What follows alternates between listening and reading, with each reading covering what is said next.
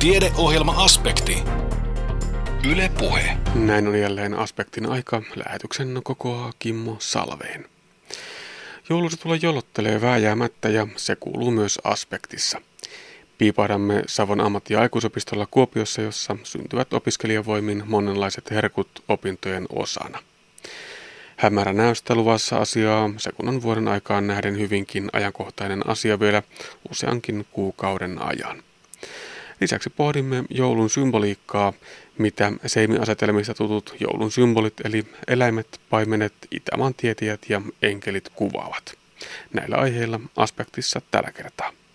Joulun lähestyessä joulutorttujen ja pipareiden huumaava tuoksu valloittaa koko kodin. Perässä tulevat perinteiset jouluruuat, joiden tuoksu johdattelee meidät hiljalleen rauhoittumaan joulun viettoon. Näistä samoista tuoksuista nautitaan joulun alla myös Savon ammatti- ja aikuisopistossa, jossa jouluteeman mukaisesti tehdään osana elintarvikealan opiskelijoiden opintoja erilaisia jouluherkkuja.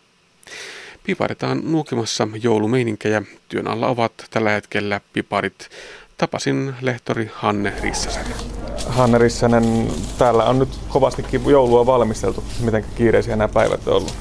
Kyllä nämä on hyvin kiireisiä nämä päivät meillä, että tota, tehdään joka päivä joululeivonnaisia, joulutorttuja, joulupullaa, joululeipää, kaikki, kaikki mikä liittyy jouluun. Että piparkakkuja, piparitaloja ollaan tehty ja niin eteenpäin. Tässä ollaan juurikin piparitalojen äärellä. Nämä on varmaan tämmöisiä aika tyypillisiä. Kyllä, nämä on hyvin tyypillisiä, että mitä ollaan tehty. Että opiskelijat tekevät joka joulu eri kokoisia erinäköisiä piparitaloja, että saavat itse suunnitella ja itse toteuttaa sitten näitä taloja. Mutta mitenkään niin kuin ennalta määritettyä nämä ei ole sille, että, että aika paljon varmaan saa myöskin luovuutta käyttää. Kyllä, luovuus on tässä hommassa ihan pääasia, että ei välttämättä tehdä enää ihan tavallista piparitaloa, että voidaan tehdä näitä piparirasioita ja erilaisia koristeltuja pipareita, että ne on tällä hetkellä niin kuin hyvinkin myytyjä tuotteita, että ihmiset kysyy, kysyy ihan tuota, kovasti tuota myymälästä, että tuotteita, että mitkä olisi näitä vähän erilaisia erilaista, mutta myös hyvin perinteistä siinä mielessä, että pipari kuuluu ihan tiukasti jouluun, että, että ei, ei joulua ilman. Kyllä, ei joulua ilman piparia eikä joulutorttua, mutta vähän niin kuin tuunattuna enemmän niin kuin käsityönä, että, tota, että tulee se, se oma kädenjälki näkyy niin kuin hyvin selkeästi ja ollaan, ollaan tehdään vähän niin kuin tämmöisiä trendikkäämpiä tuotteita. Niin, miten se trendikkyys näkyy sitten ihan käytännössä? Käytännössä näkyy just näissä erilaisissa koristeluissa. Tosissaan se ei ole enää välttämättä se perinteinen piparitalo, ja käytetään piparitalossa, ei käytetä välttämättä sitä tomusokerikuorutetta, vaan siellä voi olla sitten erilaisia massoja. Siellä voi olla sokerikuorutemassoja ja tuodaan sitä väriä ja erilaisia koristeita, kultahippua ja noita hopekuulia sinne. Tuodaan sitä ulkonäköä, että semmoista prameempaa tuotetta tuodaan sinne ihan näyttäviä kokonaisuuksia. Tuleeko mieleen tuosta vuosien varalta jotakin tämmöistä piparirakennelmaa, mikä olisi aivan erityisesti jäänyt mieleen? No mä oon hirveän pitkään vielä ollut tässä talossa, mutta kyllä tänä vuonna tehtiin jo erityisen komeita. Tehtiin semmoisia majakoita, sitten tehtiin semmoisia joulupuu, tai semmoisia, se oli joulupuun muotoinen ja et kyllähän niin kuin jokainen piparitalo on oman näkönsä ja mutta sieltä niin kuin ehkä nyt tämän vuoden jutuista jäi, että ne oli semmoisia isoja ja niissä, niiden tekemiseen käytettiin vaivaa ja aikaa. Ne jäi, ne jäi ehkä erityisesti mieleen. Ja Tanja Liukkonen täällä koristelee parhaillaan piparia. Jep, tässä vähän spritsailee tätä lumihiutaletta tähän. Mitä tämä spritsailu tarkoittaa? Kuvailetko vähän tuonne no. radioon? Tää, siellä ei näy tämä tekeminen. Eli se on tämmöistä pomarasta, eli tästä kananmunan valkuaisesta ja tomusokerista tehty tämmönen massa, semmonen valkoinen, mitä nyt saa kaupastakin siinä tuupissa sen olosta. Että tällä nyt sitten leivinpaperista tehdään tämmönen töttörö. Joo, sitten sisälle sitten laitetaan ja sitten siitä saa puristettua. Aivan, eli sillä pursatetaan nyt sitten erilaisia kuvioita ja tästä on ilmeisesti tulossa tämmöinen lumihiutale tosiaan. Joo, tässä on tämä sydän ja pipari ja sitten siinä on tuonne lumihiutale pienempi siinä keskellä laitettu, että mä nyt se, se lumihiutale hahmottelen vähän sen ja sitten tulee vähän tuossa sydämeenkin semmoisia pieniä palloroita reunalle koristeeksi. ensimmäisellä vuosikurssilla siis opiskelet nyt, joko on selvinnyt se, että miten syntyy huippuhyvä pipari? No, kyllä se tässä pikkuhiljaa alkaa hahmottua, mutta en ole vielä ehkä ihan mikään piparimestari, että koko aikaa enemmän ja enemmän oppii. Mitä siinä pitää ottaa huomioon? Koristelussa nyt ainakin, että pitää olla hirveän kärsivällinen ja semmoinen vakaa kätinen, että ei hermostu ihan suotta, että välillä saattaa mennä pieleen, mutta sitten siinä kun rauhassa ottaa, niin sitten se onnistuu ja muutenkin, että välineet ja massa on oikeanlaiset, että toimii. Ja no, piparitaikinat tekee ohjeen mukaan. Tai ostaa kaupasta niin kuin niin. perinteisesti. Käy se niinkin. Kummiko tulee paremmin? En, en ole vielä silleen kauheasti tietoinen, että tietysti kun itse sen tekee, niin siinä pystyy vaikuttamaan niihin mausteisiin, että saattaa saada makeampaa kuin kaupasta ostettu se levy, että sekin vähän makuasia, että molemmat kyllä kelpaa minulle ihan hyvin. Ensimmäinen vuosikurssi siis menossa. Mikä saa tulemaan tälle alalle? Ihan silleen, että keksin sen tuossa joskus vuosi sitten, että leipominen on ihan hauskaa, että pitäisikö opetella se ihan kokonaisuudessa, että osaisi tehdä kaikkia hienoja kakkuja sun muita tämmöisiä nykyajan leivoksia. Leivottiinko teillä kotona sitten miten paljon? No ei nyt silleen hirveästi, että vähän vähemmän tälleen kun on itse tai kun me lapset kasvettiin, niin ei silleen hirveästi enää leivottu. Mutta kyllä sille aina sille sopivasti suhteessa, että ja sitten oli muutenkin, että tykkään leipoa enemmän silleen niin kuin omassa rauhassa, kun muutti omille, niin sitten siinä niin kuin enemmän rupesi leipomaan, että sitten se kiinnostus siitä heräsi. Ainakin tuossa koristelussa tietysti tarvitaan taiteellista silmää, mutta tota, miten paljon tämmöistä erilaista kokeilua ja taiteilua tähän ää, leipumishommaan liittyy niin kuin yleisellä tasolla?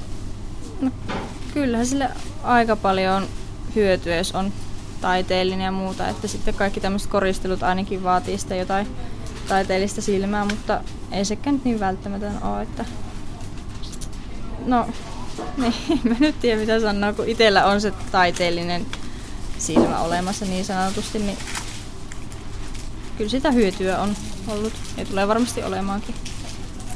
Kyllä, jatka sinä vaan näitä pipareita tässä. No niin, Hanne, mistä se tämmöisen hyvän piparin tekeminen, rakentaminen alkaa? Kyllä se lähtee ihan siitä taikinasta, että kun me lähdetään keittelemään se taikina, että saadaan ne kaikki mausteiden maut irti sieltä ja että saadaan se hyvä, hyvän makuinen piparitaikinan pohja. Ja sittenhän se on vähän kiinni siitä tekijästäkin, että osaa tehdä sitten hyvän taikinan, pehmeä taikina, mikä sitten saadaan sitten tehtyä ja paistettua herkulliseksi pipariksi. Niin se helppo vaihtoehto on, on hakea se taikina tuolta kaupasta. Kyllä. Ja, ja tota, ei yhtään huono vaihtoehto sekään. Ei yhtään huono, että kyllä se nykypäivän kiireisille ihmisille ihan sallittu on se, että haetaan sitten se valmis piparitaikina sieltä kaupasta. Että ei yhtään huono ole se taikina, mikä siellä on. Ei tule äkkiä mieleen, että milloinka olisi pieni kimmopoika ollut tonttulakki päässä tekemässä piparikataikinaa. Muistan kyllä, että näitä on leikelty muoteilla sopiviin muotoihin, mutta tuota, kauanko siinä taikinan tekemisessä sitten niin menee aikaa? Kyllä, siinä menee se, eihän se itse taikinan teko vie hirveän pitkää aikaa, mutta kun se muhui siellä jääkaapissa se yhden yön, niin siinähän se suurin aika menee sitten, että se yksi yö siellä jääkaapissa ja sen jälkeen se on sitten käytettävissä jos ei sitä kukaan käy syömässä sieltä jääkaapista. Mutta se ei ole mitenkään kauhean monimutkainen homma. Ei monimutkainen se, että kun osaa keittää mausteet ja siirapit kasaan ja voin kattilassa ja sen jälkeen lisätään kananmunat ja jauhot mahdollisesti, niin taikina on siinä. Ja tästä saadaan varmaan joku sopiva resepti tuonne nettiin. Kyllä, voidaan se resepti laittaa ohjeinen sinne, niin sieltä löytyy sitten hyvä leipomisohje sitten. Ei muuta kuin äh, jatketaan vaan tässä tätä koristelua. Hyvältähän tämä alkaa näyttää. Kyllä, me jatkamme hommia vielä. Näin siis lehtori Hanne Rissänen, jonka opastuksella syntyy lumuavia piparkakkurakennelmia. Reseptin tynkää pipareihin ja kuvia noista opiskelijoiden piparirakennelmista netissä Aspektin nettisivuilla osoitteessa kantti.net kautta aspekti. Palataan tuohon ruoan ja joulun parin vielä vähän myöhempänä. Otetaan tähän väliin toinen hyvinkin ajankohtainen aihe, joka liittyy tähän kovin pimeään vuoden aikaan. Puhumme seuraavaksi nimittäin hämäränäöstä. Ajatellaanpa tilannetta, että on myöhäinen iltapäivä, sataa tiuttaa vettä ja auton tuulasi on ehkä hieman samea. Maisema harmaa, eivätkä katuvalot ole vielä syttyneet. Autoilija saa olla aika skarppina, jotta näkee eteensä. Mutta miksi sitten emme näe kunnolla hämärässä? Tästä nyt puhutaan ja Anne haastateltavana on professori Kai Kaanranta. Hämäränäkö on näkemistä, joka aistitaan silmänpohjan verkkokalvon reunaosilla. Ja jos mietitään kokonaisuudessaan, mitä näkemistä tapahtuu, niin valo taittuu silmän etuosasta, sarveiskalvosta, linssin läpi verkkokalvolle. Ja linssiin pääasiallisesti kehittyy kaihi ikääntymisen seurauksena, joka on mahdollista tietenkin leikkauksella hyvin poistaa. Ja kun ihminen aistii kirkasta valoa, niin hän käyttää tarkan näkemisen aluetta keskeistä verkkokalvoa. Ja keskeisellä verkkokalvolla on solutyyppejä, puhutaan tappisoluista, jotka aistii myöskin väriä. Ja tällä alueella aistitaan punaista valoalun pituutta, sinistä valoalun pituutta ja vihreä alun pituutta. Ja verkkokalvon reunaosille on kehittynyt savasolujärjestelmä, joka aistii harmata värisävyä ja, ja tällä alueella niin kuin saadaan laajempaa näkökenttää, joka hyödynnetään sitten myöskin liikkumisessa.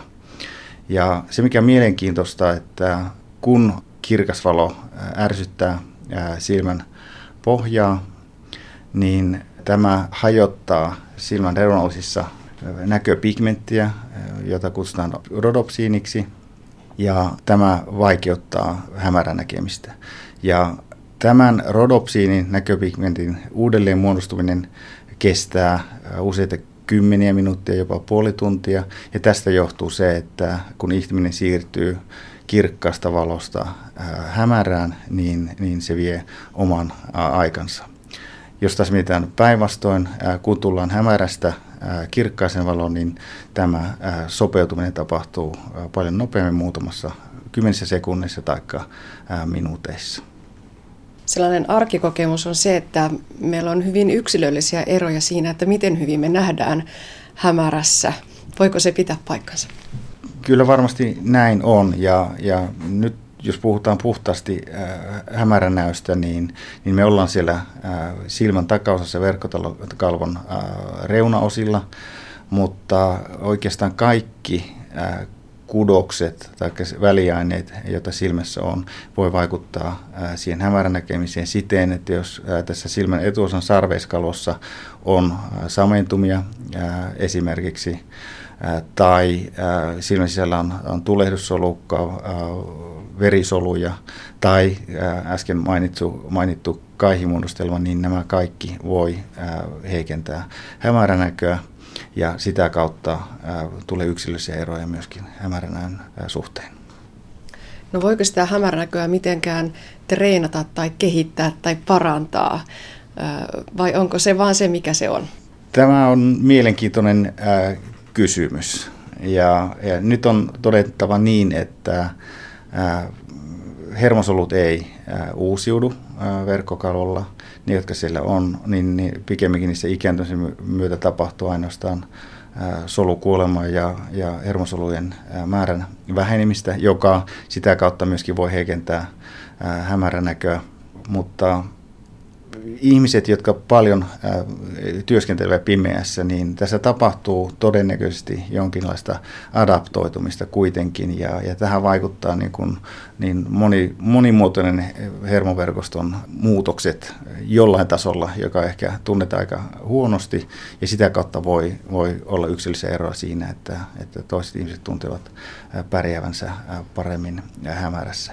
Nyt on myös huomioitava se, että, että meillä on verkkokalvon reunoissa tai voi olla sairauksia, täällä voi olla leikkauksen jälkitiloja, jotka sitä kautta vaikuttaa myöskin sitten hämärän näkemiseen. Ehkä yleisimmin, jos kirjallisuutta katsotaan, niin, niin meillä on on, on suhteellisen harvinainen sairaus kuitenkin, retinitis pigmentosa, jossa tapahtuu hermosolujen tuhoutumista ja sitä kautta hämäränäkön näön heikkenemissä. Ja tämä sairaus vuosien saatossa pahimmillaan kehittyy reunaosista tarkanäköisen alueen ja, ja mahdollisesti sokeuttaa sitten, sitten kokonaan.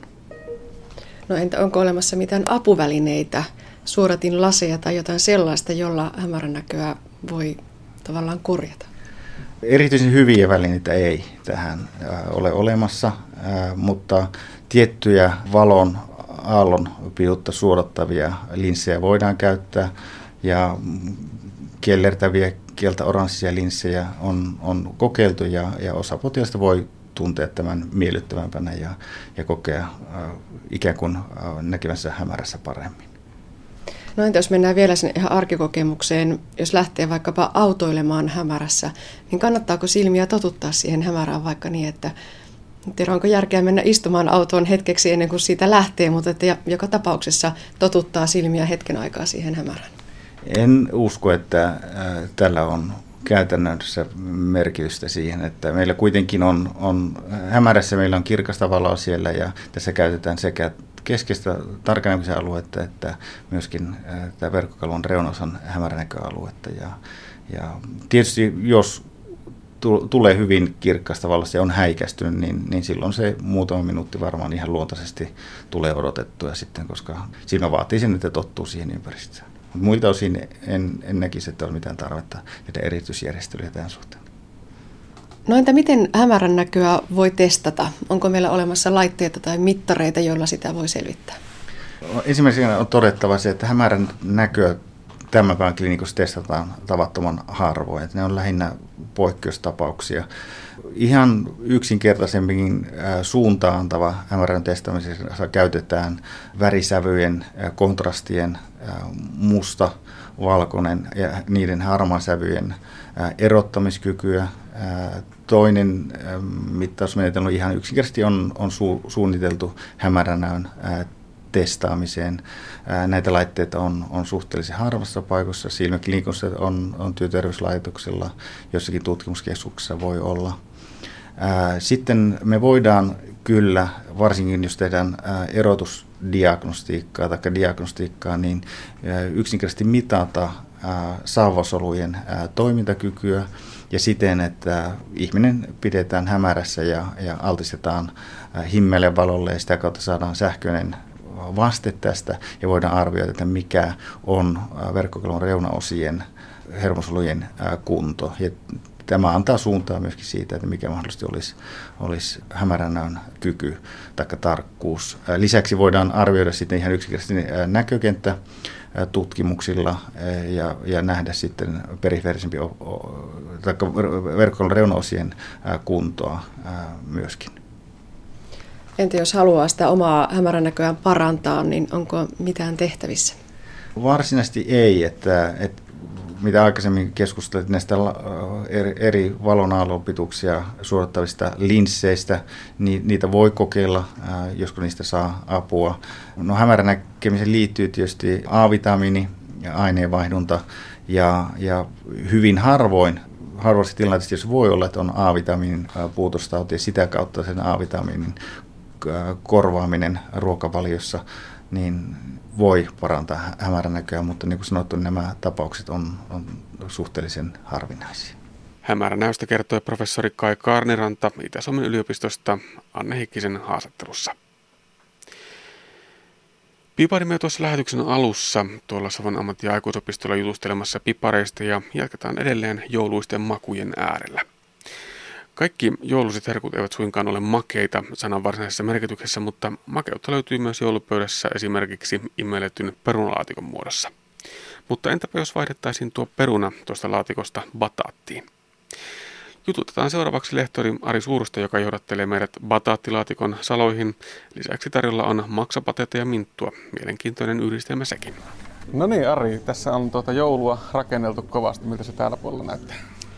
Rupeaa olla kiireisimmät hetket parasta aikaa päällä ja yritetään saada jouluruokia tuonne myyntiin sen verran, mitä keritään vaan tekemään tällä porukalla. Ja mulla on tällä kiva oppilasporukka siinä mielessä, että haluavat tehdä, niin mikä ettei. Silloinhan aina vaan hommat paranee.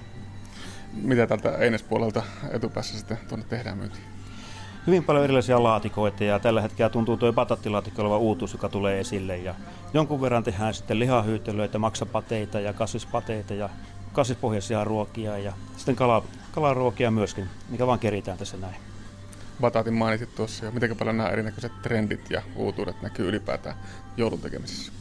No ei meillä niinkään paljon. Ja tällä hetkellä kun tämä Itä-Suomi tuntuu olevan eli traditionaalista paikkaa ja täällähän arvostetaan vanhaa enemmänkin, mutta tiedän sen, että esimerkiksi jossakin kotioloissa, ketkä on niin metsästään, niin siellä tuleekin hirveä kinkun sijasta ja vähän metsälintua, joka on taas toista kiva asia, että tuodaan näitäkin asioita esille.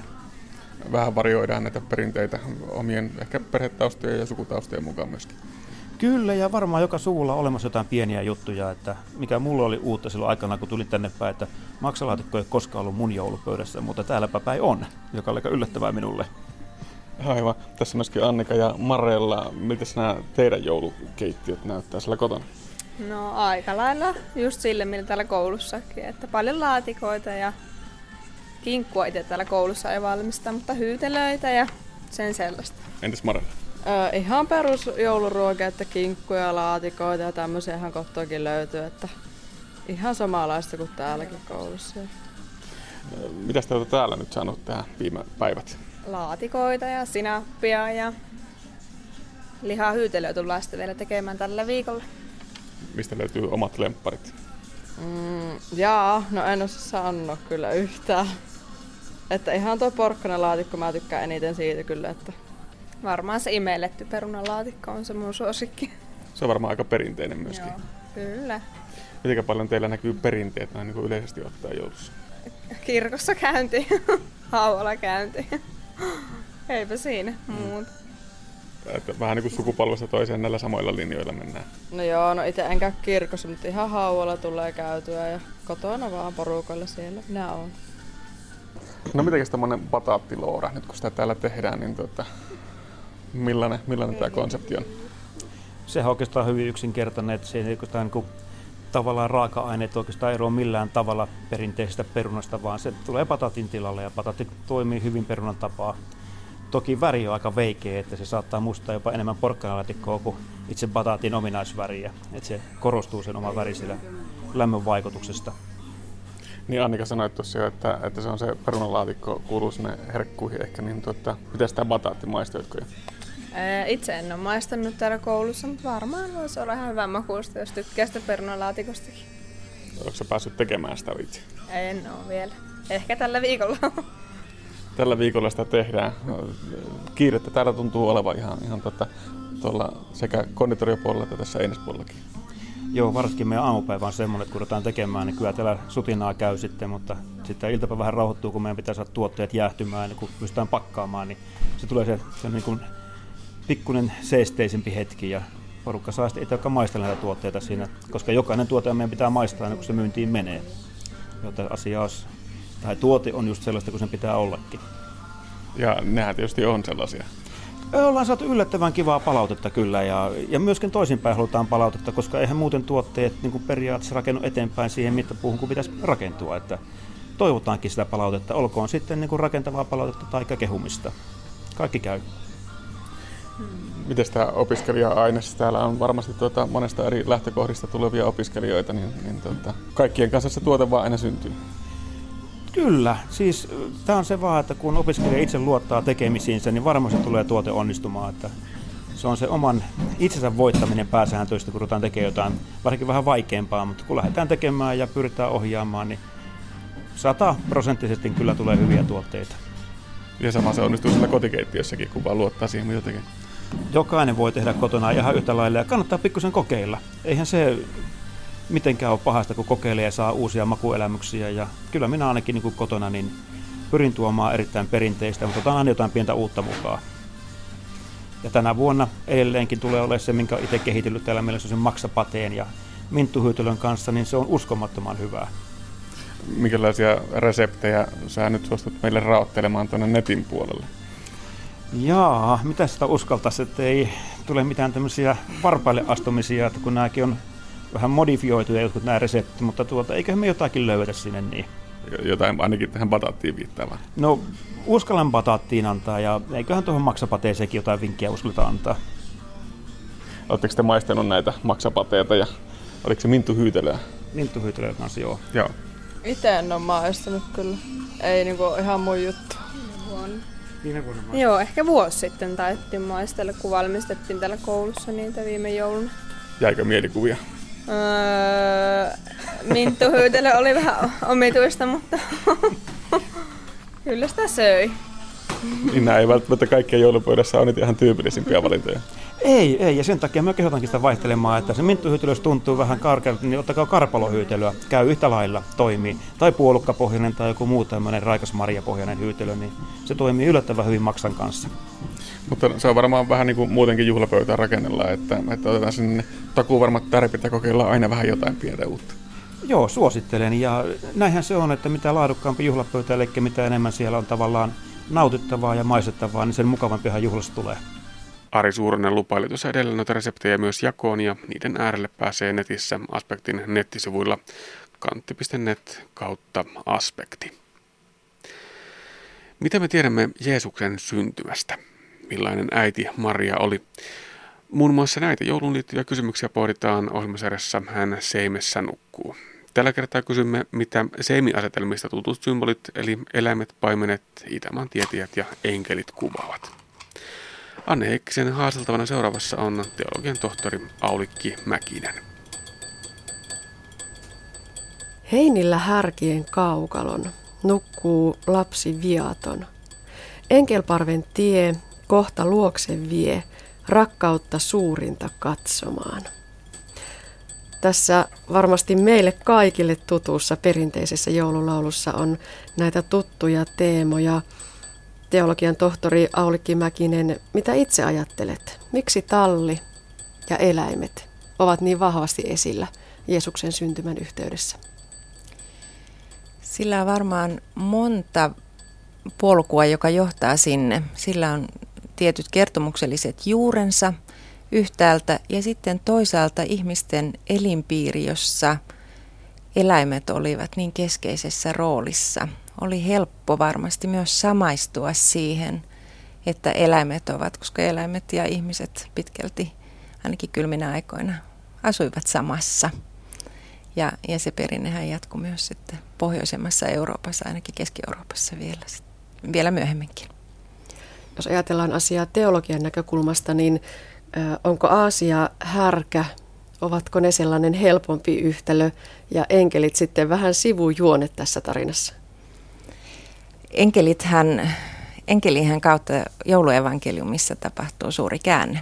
Ensin on hyvin arkista ja tavallista ja siellä ovat todellakin jouluevankeliumin mukaan lapsi syntyy aika semmoisiin yksinkertaisiin oloihin keskellä matkaa. Luukas haluaa, että osoittaa, että, että keskellä arkea ja hyvin epäromanttisesti Jeesus syntyi. Meistähän se kuulostaa melkein romanttiselta, että ollaan tallissa, mutta sen ajan ihmisille se kuulosti kyllä aika arkiselta.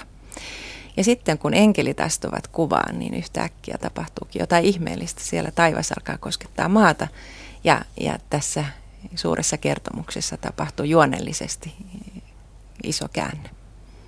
Mutta sitä ennen me muistamme enkeli Gabrielin, joka oli ilmoittanut Marialle Jeesuksen syntymästä. Eli enkeli tavallaan on jo siellä ihan ensimmäisillä hetkillä olemassa. Enkelihän saapuu paikalle, kun Jumalalla on asiaa. Ja, ja Jumalallahan on paljon asiaa Marialle. Voi Maria Raukka ajattelee, että nuori tyttö, kertomuksen mukaan Maria joutuu hyvin vaikeeseen ja hankalaan tilanteeseen. Ja enkelithän usein tulevat paikalle, kun, kun Jumalalla on asia. Ja yleensä Jumalalla on jotain hyvää asiaa, mutta kyllä joskus aina enkelit kertovat asioita, jotka, jotka ovat monimutkaisia ja vaikeita ja elämässä sattuu sen jälkeen kaikenlaista, joka ei menekään ihan niin kuin ehkä oli jossakin aikaisemmissa suunnitelmissa ajateltu. Palataan näihin eläimiin, härkään ja aasiin. Luukkaan evankeliumi ja siellä jouluevankeliumi on meille tuttu ja rakas, mutta siellä oikeastaan näistä eläimistä ei puhuta, ei halaistua sanaa.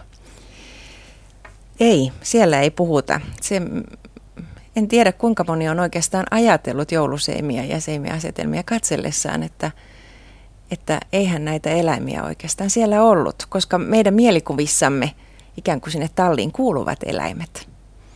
Näinhän me ajattelemme, mikä sellainen talli on, jossa ei ole eläimiä.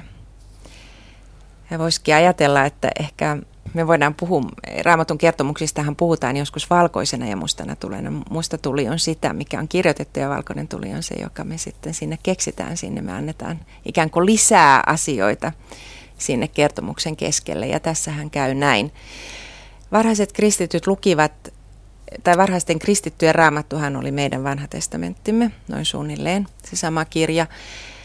Ja varhaiset kristityt lukivat ennen kaikkea Jesajan profetioita niin, että ne kertoivat Jeesuksen syntymästä ja Jeesuksesta ja Jeesuksen tehtävästä. Jeesus oli se luvattu Messias. Ja Jesajan kirjan aivan alussa sanotaan näin. Härkä tuntee omistajansa ja aasi isäntänsä seimen, mutta Israel ei tunne, minun kansani ei tajua. Siis härkä ja aasi tunsivat isäntänsä, sen Messiaan, joka sieltä tulee. Ja niin kirkkoisät jo hyvin varhaisessa vaiheessa, noin 200-luvulta lähtien, sitten sijoittivat härän ja aasin sinne talliin, sinne tulevan Messiaan tai luvatun Messiaan vierelle. Ja edelleen tänäkin päivänä, kun me katsomme seimiasetelmia, niin todellakin siellä nämä eläimet ovat. Onko koskaan kukaan sinulta kysynyt, että, että miksi ne puuttuvat siitä evankeliumin tekstistä, vai onko se tosiaan niin, että tämä on asia, mitä ei oikeastaan niin pitkälle ajatella? Kukaan ei ole koskaan kysynyt, edes lapset eivät ole kysyneet sitä. Ja mä luulen, että se johtuu siitä, että vaikka se ei siinä kertomuksessa ole, niin meidän päässämme olevassa joulukertomuksessa eläimet ovat. Ne ovat siellä, koska meidän on mahdotonta ajatella, tai tuntuu vaikealta ajatella, että on talli ilman eläimiä. Ja ikään kuin itsestään selvästi siellä, siellä on todellakin eläimiä. Miksi ne sitten ovat härkä ja aasi, niin sitähän voi miettiä. Niin, aloitetaan härästä. Miksi juuri härkä? Härkä on siitäkin mielenkiintoinen, että, että härkähän on Luukkaan, siis evankelista Luukkaan symboli, kun kuljetaan vanhoissa kirkoissa ja katsotaan, että mikä on hänen symbolinsa, niin se on härkä, jolla on tosin siivet. Mutta, mutta härkä kuvastaa juutalaisuutta yhtäältä, hyvin tavallinen ja, ja arkinen työjuhtaja eläin. Eläin on siellä – ja sitten on aasi, muukalaisten aasi, joka myös hyvin usein on erilaisissa raamatun kertomuksissa. Pileamilla on ihmeellinen aasi, joka puhuu ja, ja jota Bileam tämä isäntä lyö, mutta sitten Aasihan saa tehtävän, jota hän sitten ikään kuin Jumalan suulla puhuu asioita. Sitten Aasi ihan Uudessa testamentissa Jeesus ikään kuin hän aloittaa täältä tallista tämä Aasi ja sitten se Aasi jatkaa sinne ristin tielle, jossa sitten Jeesus ratsastaa Aasilla. Jeesus ei ratsasta korskeilla hevosilla, jotka kulkevat ja joita kaikki ihailevat ja katsovat, vaan Aasi on myös nöyryyden ja, ja itsensä antamisen esikuva.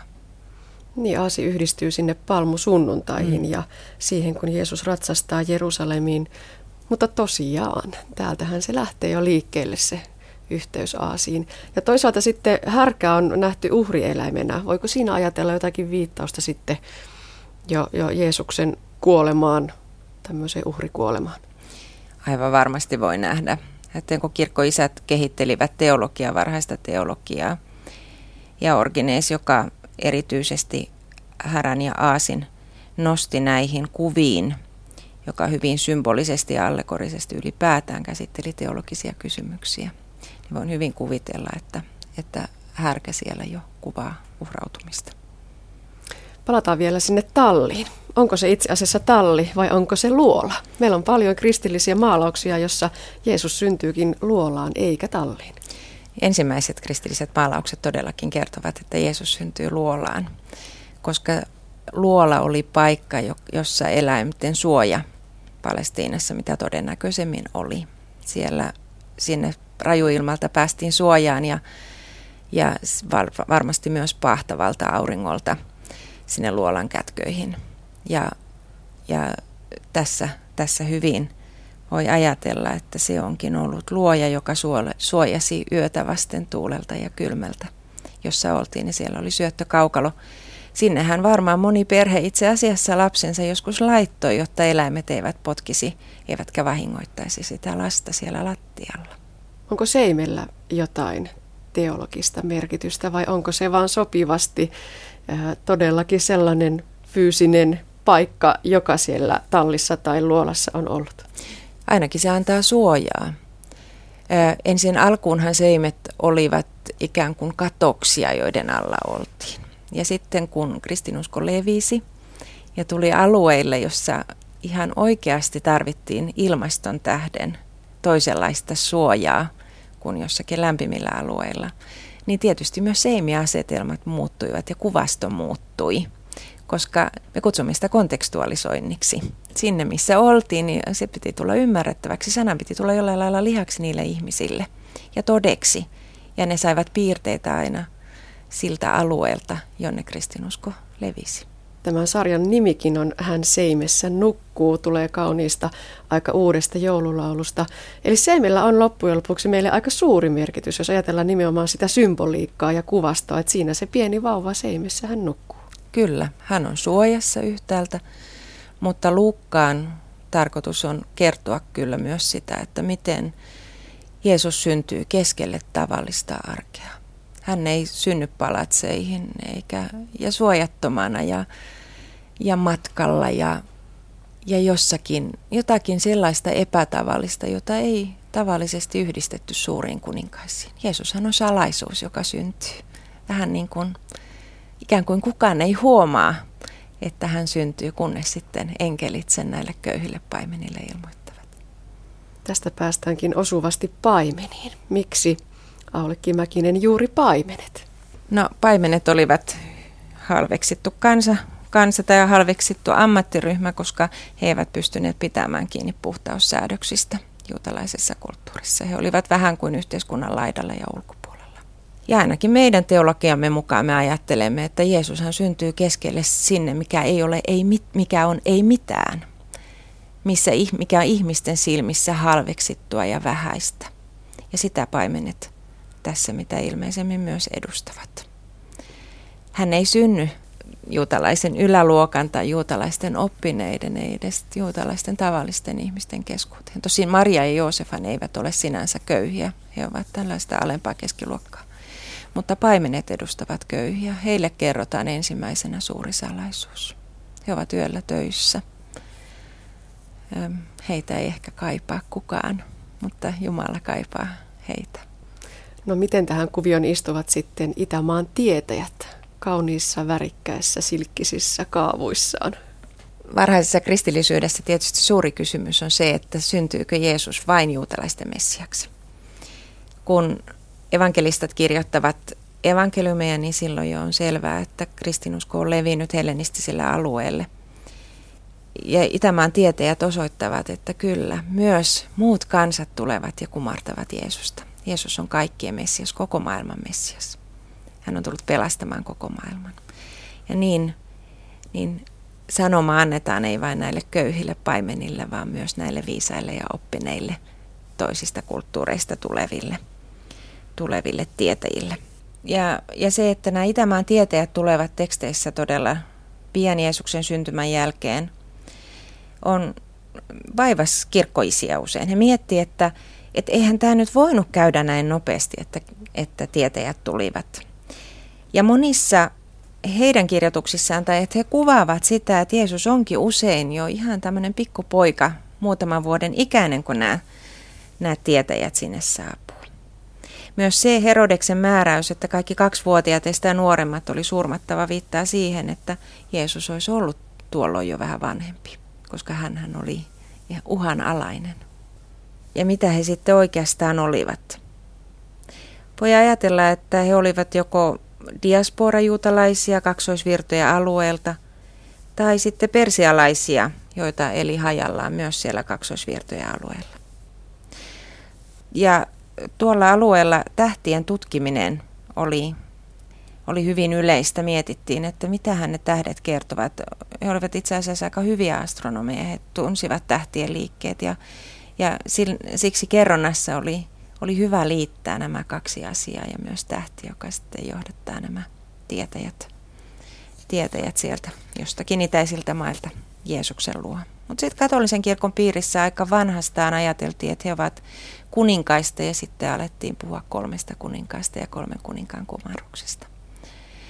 Katolisessa perinteessähän loppiainen on muutenkin paljon vahvempi kuin se on meillä. Ja, ja monissa kylissä yhä edelleen ja kaupungeissa kuninkaiksi pukeutuneet kolme pikkupoikaa kulkevat kylissä ja, ja kirjoittavat siunaukset talon oviin. Että se perinne elää, elää, elää paljon paljon vahvemmin katolisessa perinteessä kuin se elää meillä. Eikä se, ehkä se ei ole saavuttanut meillä Suomessa jostain syystä ollenkaan semmoista samanlaista kukostusta. Ehkä kuninkaat ja loisto olivat täältä niin kaukana. Talli ja seimi ja eläimet olivat paljon tutumpia niille suomalaisille, joille kristinusko tuotiin. Ja, ja ehkä me jo osaamme ajatella, mitä olivat kuninkaat ja tietäjät, mutta sata vuotta sitten oli kyllä aika, aika pitkä matka siihen kuninkaiden ja tietäjien loisto. Kyllä Aasia härkä olivat, olivat paljon jotenkin tutumpia hahmoja ja tallia, seimiä ja eläimet siinä ihmisten arjessa, jossa elettiin. Ja se puhutteli ihmisiä ehkä enemmän kuin se, että, että nämä oppineet jostakin tulevat ja tuovat hienoja lahjoja. Aasia härkä, Itämaan tietäjät, paimenet, tähti, talli, seimi, ne on nyt jo meille selvää kauraa. Entäpä sitten Aulikki Mäkinen enkelit? Millaista viestiä enkelit tuovat Jeesuksen syntymän yhteydessä? Enkelit kertovat aina siitä, että jotain tapahtuu, että Jumala on liikkeellä. Jumala ei ole siis paikallaan pysyvä muuttumaton, vaan Jumala toimii ja tulee lähelle ja kohti. Ja tässäkin jouluevankeliumissa näin tapahtuu. Paitsi että Jumala tulee ihmiseksi, myös Jumala lähettää tiedon siitä. Ja viestihän on aivan ihmeellinen. Enkelithän aloittavat sanomalla, että älkää pelätkö.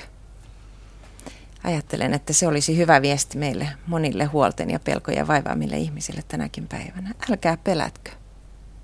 Ehkä se onkin yhdestoista käsky. Ja sitten he ilmoittavat ilosanoman koko kansalle. Kristus on syntynyt maailmaan, hän on maailman vapahtaja – ja myös paimenet, Jumalahan saa aikaan myös sen, että ihmiset lähtevät liikkeelle, paimenet lähtevät liikkeelle. Mutta sitten kun enkelit laulavat siellä ihmeellisessä yössä, siellä pimeässä keskellä ei mitään, niin mitä he sanovat? He sanovat, että Jumalan on kunnia korkeuksissa, maan päällä rauha ihmisillä, joita hän rakastaa. Ja nyt voisi ajatella, että mitä on se rauha, joka, jota he laulavat. Tietysti he laulavat sovintoa Jumalan ja ihmisten välillä, jonka tämä vastasyntynyt lapsi on tullut tuomaan maailmaan. Mutta tuntuisi vieralta ajatella, että he laulavat rauhanviestiä, joka olisi jotain ylimaallista tai vaan Jumalan ja ihmisten väliseen suhteeseen liittyvää, vaan kyllä he laulavat ihan oikeaa viestiä siitä, että, että ihmisten välillä olkoon rauha. Ei siis sota, vaan ihan konkreettinen rauha.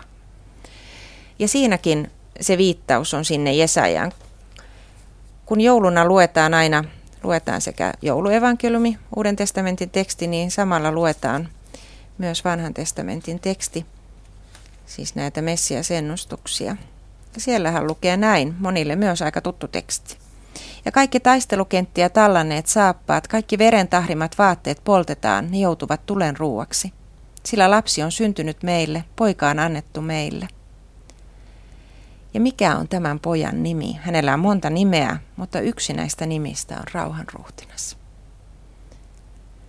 Jos nyt ajatellaan vaikka tilannetta sillä alueella, mitä nyt uutiset tälläkin hetkellä puhuu siitä, siitä alueesta, jossa, jossa Jeesus syntyi Syyriasta, myös lähialueista, jotka ovat jatkuvien konfliktien keskellä, niin mitä tämä rauhaviesti on? Meillähän, mehän voimme ohittaa sen ajattelemalla, että se on enkelien kaunista laulua ja, ja, ja jotenkin ei siihen tarvitse niin kiinnittää huomiota. Se on ikään kuin pieni yksityiskohta vaan siinä koko kertomuksessa.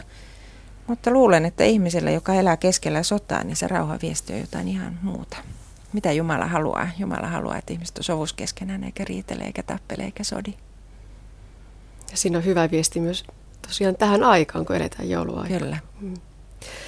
Mitä Olkki Mäkinen joulu edustaa itsellesi? Millaista aikaa joulun aika on? Joulu on ensinnäkin valmistautumisen aika. Mä ajattelen aina, että joulu on matka, joka tehdään. Ja se alkaa, se alkaa adventista tietysti. Käytännössähän se on, kun kävelee nyt tuolla kaupan jonoissa, niin siellähän joululaulut jo nyt soi. Matkahan on pitkä.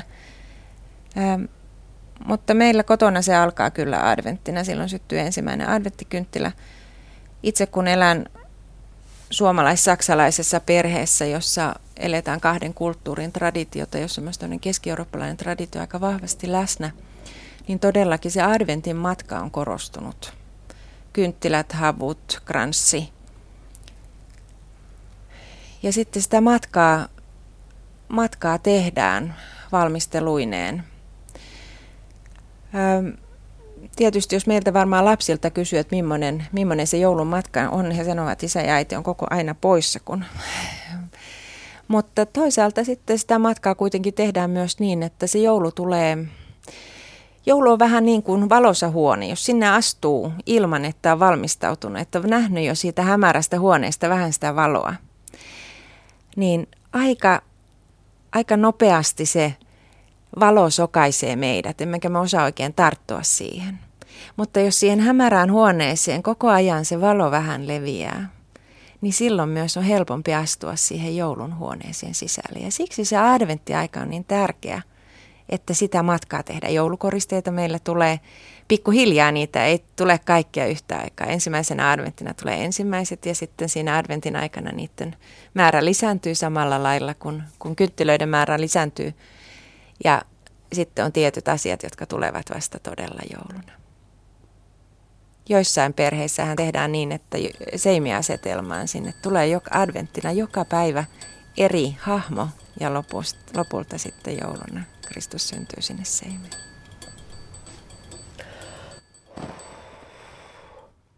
Näin totesi teologian tohtori Aulikki Mäkinen, jonka tapasi Anne Heikkinen. Piparetaan vielä kerran tuolla Savon ammattiaikuisopistolla nuhkimassa jouluisia tuoksuja. Tuolla opistollahan opiskelijat tekevät kaiken moista makia ja tavallisempaa evästä niin arkeen kuin erilaisten teemojen ja juhlien ympärille ja joulu on näistä teemoista varmaan yksi aika isokin esimerkki. Ja kuten ammattiopistolla kai yleisemminkin, niin nuo tuotteethan päätyvät sitten myyntiin. Yksi joulunen tuote, joka tekee myös ihan hyvin kauppansa, ovat joululeivät, vaikka ne ovatkin täällä meillä ehkä idässä vähän vähemmän tuttuja kuin tuolla lännempänä tai ainakin toteutuksessa ja vaikkapa mausteisuudessa voi olla aika paljonkin eroja alueellisesti.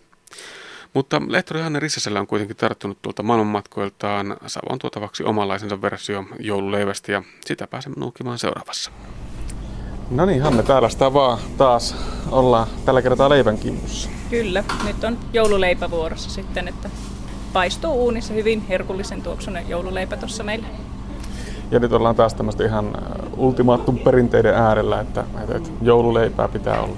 Kyllä, joululeipää pitää olla. Että ehkä täällä Savossa se ei ole vielä niin kauhean suosittu, mutta tota, kyllä se vaan pintansa pitää, että pikkusen sitä aina tehdään tuonne myyntiin. Ja kyllä se osa ihmisistä varmasti haluakin ostaa sen joululeivän joka vuosi tuonne ainakin kaupan hyllyllähän tulee joka vuosi näitä erilaisia piimelimppuja ja muita tällaisia hyvin jouluisesti maustettuja leipiä. Mm, mitenkä, millaisia leipiä sitten tuolta muualta löytyy, jos täällä Savossa niitä ei niinkään ole, ole ehkä tehty ja syöty? Sieltä löytyy varmasti sitten niitä siirapilla voideltuja, mitkä on hyvinkin makeita. Sieltä tulee sitten niitä anis ja penkkoli, kumina. Et ne on ehkä semmoisia, että ne ei vielä savolaiseen makuun ole ihan vielä uppo, uponnut. Millainen tämä on tämä teidän joululeipänne täällä sitten? Meidän joululeipä on semmoinen, että se on vähän semmoinen savolaisen rieskan tyyppinen, että sieltä löytyy sitten nämä mausteet, että anis ja penkkoli kumina. Me monesti jätetään se kumina sieltä pois, vaikka se reseptiikassa onkin sitten. Että se, on, se kumina tekee ehkä sen maun, mikä ei niin kuin meidän savolaisten makuun uppo, että itse on kiertänyt tuota ympäri Suomea ja sieltä on sitten tuonut näitä reseptiä mukana, niin ne on jäänyt sitten aina vähän muokannut oman näköiseksi ja vähän tämmöiseksi savolaisen makuiseksi sitten tämän meidän leivän, mitä täällä tehdään paljon tällä ammattikoululla. Niin kun ammattikoululla ollaan, niin täällä tosiaan opiskelijoiden kanssa erilaisia leipiä ja muita juttuja tehdään. Jenna, syödäänkö teillä kotona joululeipää? No sitä nyt ei kyllä meillä ehkä varsinaisesti joululeipää syömme ihan muita tuommoisia perinteisiä jouluherkkuja, kuten torttuja ja pipareita ainakin meillä syö. Millainen jauhopeukalo olet itse? No, miten se nyt sanoisi? Minä tuossa Olen töissä justiinsa tässä ollut itellä, Itellassa joulukortteja lajittelemassa ja tässä vielä opiskelen kanssa justiinsa niin rankkaa. Tässä vielä tämä viimeinen viikko vielä siellä Itellassa on töissä, niin joulua kovasti oottelen tässä.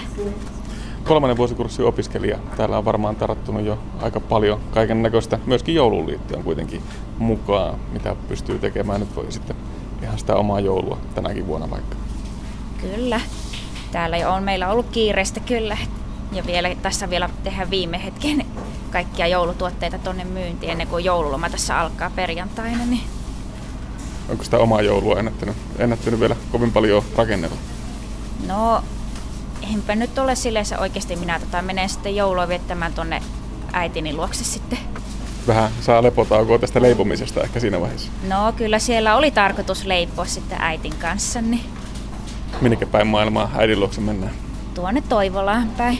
Eli ihan tässä nurkalla kuitenkin. Joo, semmonen noin, ei kovin kaukana. Millaisia perinteitä, perinteitä siellä sitten joulupöydästä löytyy? No ainakin joulupuuro löytyy, sitten laatikoita, Karjalan paistia, nämä jouluherkupiparit ja tortut. Mutta joululeipää Myös ei. kinkku kanssa sieltä löytyy. Mutta joululeipää ei löydy. No ei meillä kyllä ihan semmoista joululeipää kyllä syö yleensäkään. No miten tämä joululeipä nyt sitten valmistuu, Hanne? Kyllä se on ihan perinteinen vaalea leipä, että ihan lähdetään tekemään vehnäjauhosta ja mausteista lähdetään ja hiivasta tekemään se taikina, joka vaivataan hyvin. Ja, et sen maun ja joulusen maun antaa ne just ne mausteet sinne. Että tokihan sen voisi sitten niin kun hapattaa yö yli, mutta että me tehdään täällä koulussa se tämmöinen hyvin mieto, mieto sitten tästä leivästä, että se ei ole sitten liian, liian mausteinen, kun se tehdään ihan suoraleivontana. Eli tehdään aamulla aamusta ja tehdään sitten se suoraleivontana sitten loppuun asti. Tuossa nuo leivät äsken, äsken tuossa jo hyllyssä oli ihan hyvin kohonneena. Ja tota, näytti ainakin, ainakin ennen uuniin menoa ihan hyvältä. Kyllä, ja toivotaan, että ne näyttää hyvälle myös uunista tulon jälkeenkin. Että kyllä ne ainakin tällä hetkellä näyttää sillä hyvällä, että kohta saadaan se, just se mausteinen tuoksu, tuoksu sitten tänne leipomaan. Täällä teidän oppilaitoksessa, kun vedetään tuohon kotikeittiöön, niin kaikki on vähän suurempaa. Mitenkään helppoa esimerkiksi näitä äh, täällä käytettyjä reseptejä on viedä sinne kotikeittiöön? No, kyllä mä yritän aina opiskelijoille kertoa, että miten ne voitaisiin sitten kotona toteuttaa ja jos on jotain raaka-aineita, niin sitten semmoisia teollisia raaka-aineita, niin yritän sitten kertoa heille, että miten se voidaan muokata tuonne koti, koti, kotiin sopivaksi. Ja tuota, reseptiikathan meillä on kaikki hirveän iso, että meillä ei varmasti tehdä litran taikina on se minimi, mikä tehdään, mutta tuota, esimerkiksi ruisleipätaikina, niin me tehdään jo, se on 60 leipää, mikä tulee yhdestä satsista, että Kyllä ne isoja on, mutta tota, opiskelijoita opetetaan siihen, että he sitten osaavat pienentää ja suurentaa nämä reseptit sinne kotiin sopiviksi.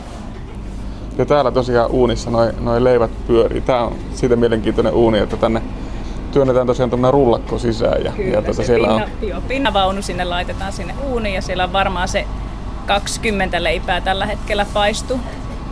ja kohta sieltä varmaan jo herähtää tuoksut, tuoksut pihalle, kunhan tuo ovi saadaan auki.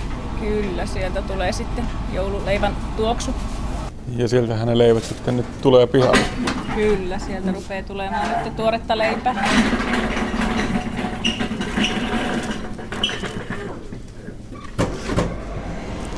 Tähän tuoksuun sitä ei varmaan opettajanakaan pääse kyllästymään.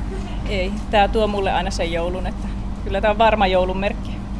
Miten paljon nämä eri ää, juhlapyhät ja muuten tämmöinen kausiluontoisuus näkyy täällä?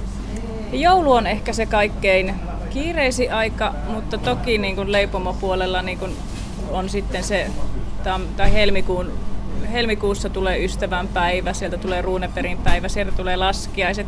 Se pitää kyllä kiireisenä just siinä, siinä vaiheessa. Ja sitten tietysti pääs- pääsiäinen oma, että siellä tehdään paljon tuotteita. Äitien päivä, isäinpäivä, itsenäisyyspäivä. Et kyllähän, me, kyllähän me töitä keksitään tälle alalle. Teemasta teema. Onko siellä missään kohti sellaista jaksoa, että, että olisi vähän rauhallisempaa? Se on sitten koulussani kesäkuussa. Kesä, heinä, elo. Siellä on meidän rauhallinen ajanjakso. Että, no ehkä tammikuussa heti kun palaillaan tässä, niin siellä on sitten semmoinen selkeä notkahus, ainakin tällä leipomopuolella, että kun on ihmiset syöneet hyvin jouluaikaan, niin sitten tulee se, sitten tulee se, niin se hetki, että tota, ei mene. Ja silloin me keskitytään opiskelijoiden kanssa jonkun verran teoriapuolen käymiseen. Ja vähän ehkä siivoiluunkin, inventaariot tulee meillä heti silloin vuoden vaihteen jälkeen. Että se on ihan semmoinen hyvä huoka, hengähdystauko meillekin sitten. Että ei se tämäkään koulutus ihan pelkkää yhtä juhlaa ja herkkua ole. Ei se ihan pelkkää, että kyllä sieltä tulee se tylsä teoriakin, että viljan teoriat ja nämä lähdetään käymään sitten ihan läpi. Siitä se leikkaantui siivuiksi ja ihan on tuommoinen reilun kokoinen paketti voita. Kyllä, se on se 5 kiloa voita, että se ei kuin pyörähys, kun se pyörähtää meiltä tästä. Että nämä on ihan, nämä on ihan näitä meidän normaalikokoisia voipaketteja. Mutta voin kanssa se joululeipä. Kyllä, meillä ei mitään muuta olekaan tällä koululla kuin voita. Että siitä me tehdään tuotteemme, että voi antaa sen maun aina. No, miltä se leipä nyt maistuu? No hyvähän tämä on. Aina se joululeipä on hyvä, että eri, erittäin hyvä, ellei täydellinen. Ja tähänkin löytyy reseptiä sitten vähän jonkunnäköistä tuolta netin puolelta. Kyllä, sieltä löytyy semmoinen resepti ja jokainen voi sitten katsoa sitä reseptiikkaa, että mitä mausteita haluaa käyttää sieltä. Että sieltä voi ihan huoletta jättää se anikse, penkkolin tai kuminan pois, että jos tuntuu. Mutta joululeipään kuuluu ne mausteet, että ihan rohkeasti vaan kokeilemaan ja testaamaan niitä reseptiä sinne. Mutta ei kun maistella. Maistella. Herkullisen joululeivän reseptin äärelle pääsee netissä Aspektin nettisivuilla. Ja näin päättyy tämänkertainen aspektimme. Otetaan tähän loppuun vielä yksi joulusatu, jonka ovat kirjoittaneet Joensuun normaalikoulun oppilaat Sauli ja Nuuti. Lisää jouluisia tarinoita viittomakielelle viitattuna Aspektin nettisivuilla kantti.net kautta aspekti. Moi moi ja hyvää joulua! Perhe oli menossa jouluksi mummolaan. Äiti pakkasi Matin keltaiset vaatteet ja muiden perheenjäsenten tavarat. Matka oli pitkä, koska mummola oli Helsingissä. Koska mummola oli siis Helsingissä, matka taitettiin junalla. Viiden tunnin päästä he olivat mummolassa. Oliko pitkä matka, Matti ja Arttu? Äiti kysyi. Joo, Matilta tuli melkein oksennus matkalla, Arttu huusi kovalla äänellä. Ei tullut, se huijaa, Matti huusi. Perhe oli vihdoin ja viimein päässyt mummolaan pitkän matkan jälkeen. Mitä te tahtoisitte joululahjaksi, kysyi mummo. Karkkia ja pelejä, he huusivat. Perhe majoittui yläkertaan. Tämän jälkeen mummo kutsui Artun ja Matin koristelemaan joulukuusen. Lapset koristelivat kuusta innoissaan. Kuusesta tuli loistava ja siinä oli paljon valoja ja muita koristeita. Perhe ryhtyi syömään jouluateriaa. Pöydässä oli kinkkua, maksalaatikkoa, porkkanalaatikkoa ja kalkkunaa. Olipa makoinen ateria, pojat. Jälkiruoksi on pipareita ja joulutorttuja, äiti sanoi. Lapset menivät ulos leikkimään ja he tekivät lumiukon. Sitten pojat huomasivat, että jokin lensi taivaalla.